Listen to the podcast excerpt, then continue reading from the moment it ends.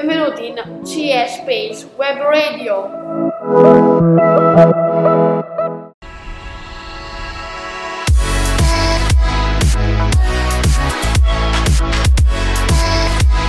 Ciao a tutti, bentornati su CS Space Web Radio. Io sono Flora e oggi parliamo della scienza moderna.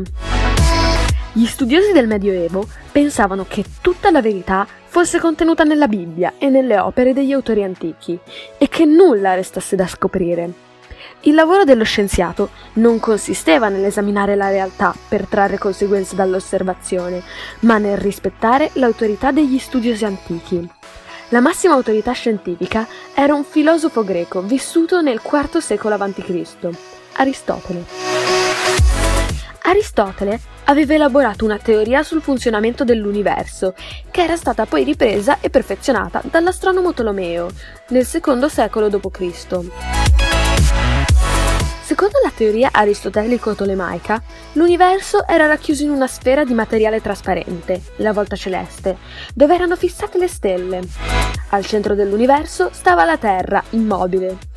Tutti intorno ad essa giravano, seguendo traiettorie perfettamente circolari, la Luna, il Sole e i pianeti, che se ne conoscevano soltanto cinque allora. Questi non cadevano nello spazio, perché erano incastrati in sette sfere rotanti, i cosiddetti sette cieli. Tutto era perfetto nei cieli, tutto imperfetto sulla Terra. Le università medievali e la Chiesa avevano accolto la teoria tolemaica, detta anche geocentrica, cioè con la Terra al centro, da geo terra, che la Bibbia sembrava confermare. Tuttavia, nel Cinquecento, qualche scienziato cominciò ad avere dubbi su verità ritenute fino ad allora indiscutibili. Il polacco Niccolò Copernico, nel 1543, presentò una nuova teoria, detta copernicana o eliocentrica, secondo la quale la Terra gira intorno al Sole e non viceversa. All'inizio del Seicento la teoria copernicana fu confermata dall'astronomo tedesco Giovanni Keplero. Questi scoprì inoltre che le orbite, cioè le traiettorie, descritte dai pianeti intorno al Sole sono ellittiche, cioè hanno la forma di un cerchio schiacciato e non circolari, come fino ad allora si era creduto. Questa scoperta era davvero rivoluzionaria perché metteva in dubbio una convinzione scientifica consolidata nei secoli. Solo il moto circolare, infatti, non quello ellittico, era ritenuto simbolo di perfezione e la perfezione era considerata una caratteristica dei cieli.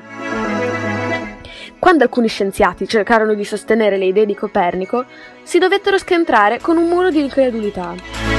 Gli esseri umani, infatti, non percepiscono il movimento della Terra. Al contrario, essi vedono ogni giorno, con i loro occhi, il Sole sollevarsi dall'orizzonte, percorrere un lungo tratto nel cielo e infine tramontare in un altro punto. La teoria eliocentrica era dunque contraria al senso comune. Ma questa non era l'unica ragione di tanta diffidenza.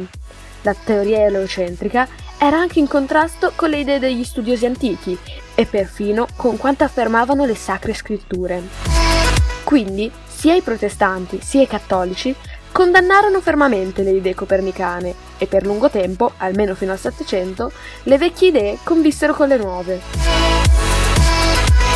Tuttavia, nonostante la lentezza della diffusione e il perdurare di vecchie convinzioni, gli storici parlano di una vera rivoluzione scientifica che, dal 5-600, mutò una visione del mondo ritenuta valida per tutta l'età antica e il Medioevo.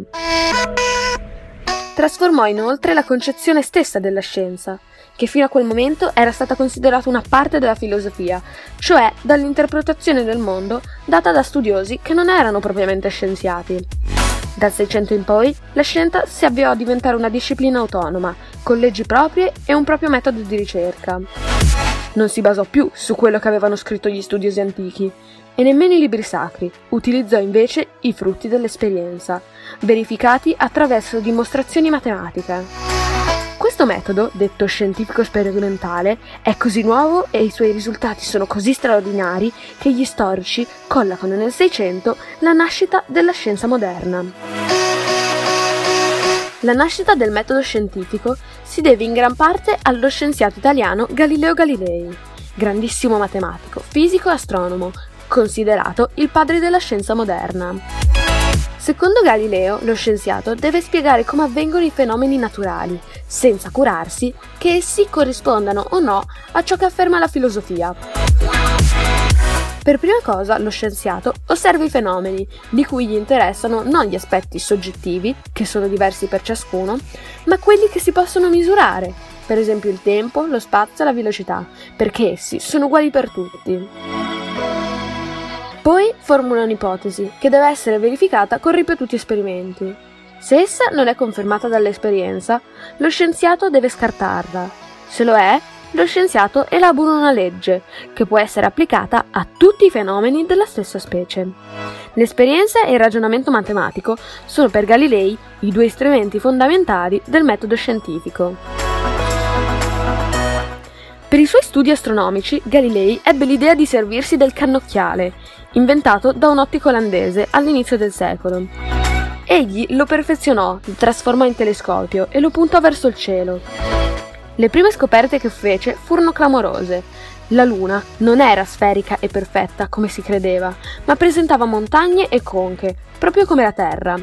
Sulla superficie solare apparivano macchie invisibili a occhio nudo. Intorno al pianeta Giove ruotavano quattro piccoli satelliti di cui si ignorava l'esistenza. Queste osservazioni lo portarono a concludere, in aperto contrasto con la teoria aristotelico-tolemaica, che il mondo celeste non era affatto perfetto. C'erano macchie sul Sole, valli sulla Luna e che la Terra non poteva essere al centro dell'universo, dato che quattro satelliti ruotavano intorno a Giove. Le rilevazioni di Galileo, annunciate nel 1610, furono accolte da consensi, ma anche da molte critiche, perché le sue idee erano in contrasto con quanto affermavano i libri sacri. Perciò lo scienziato, sospettato di eresia, fu processato dal tribunale dell'Inquisizione e, per evitare una condanna ancora più dura, dovette affermare pubblicamente che le sue idee erano errate e rimanere chiuso per il resto dei suoi giorni nella sua villa di Arcetri. È tutto da Flora di CS Space Web Radio. Ci vediamo nella prossima puntata.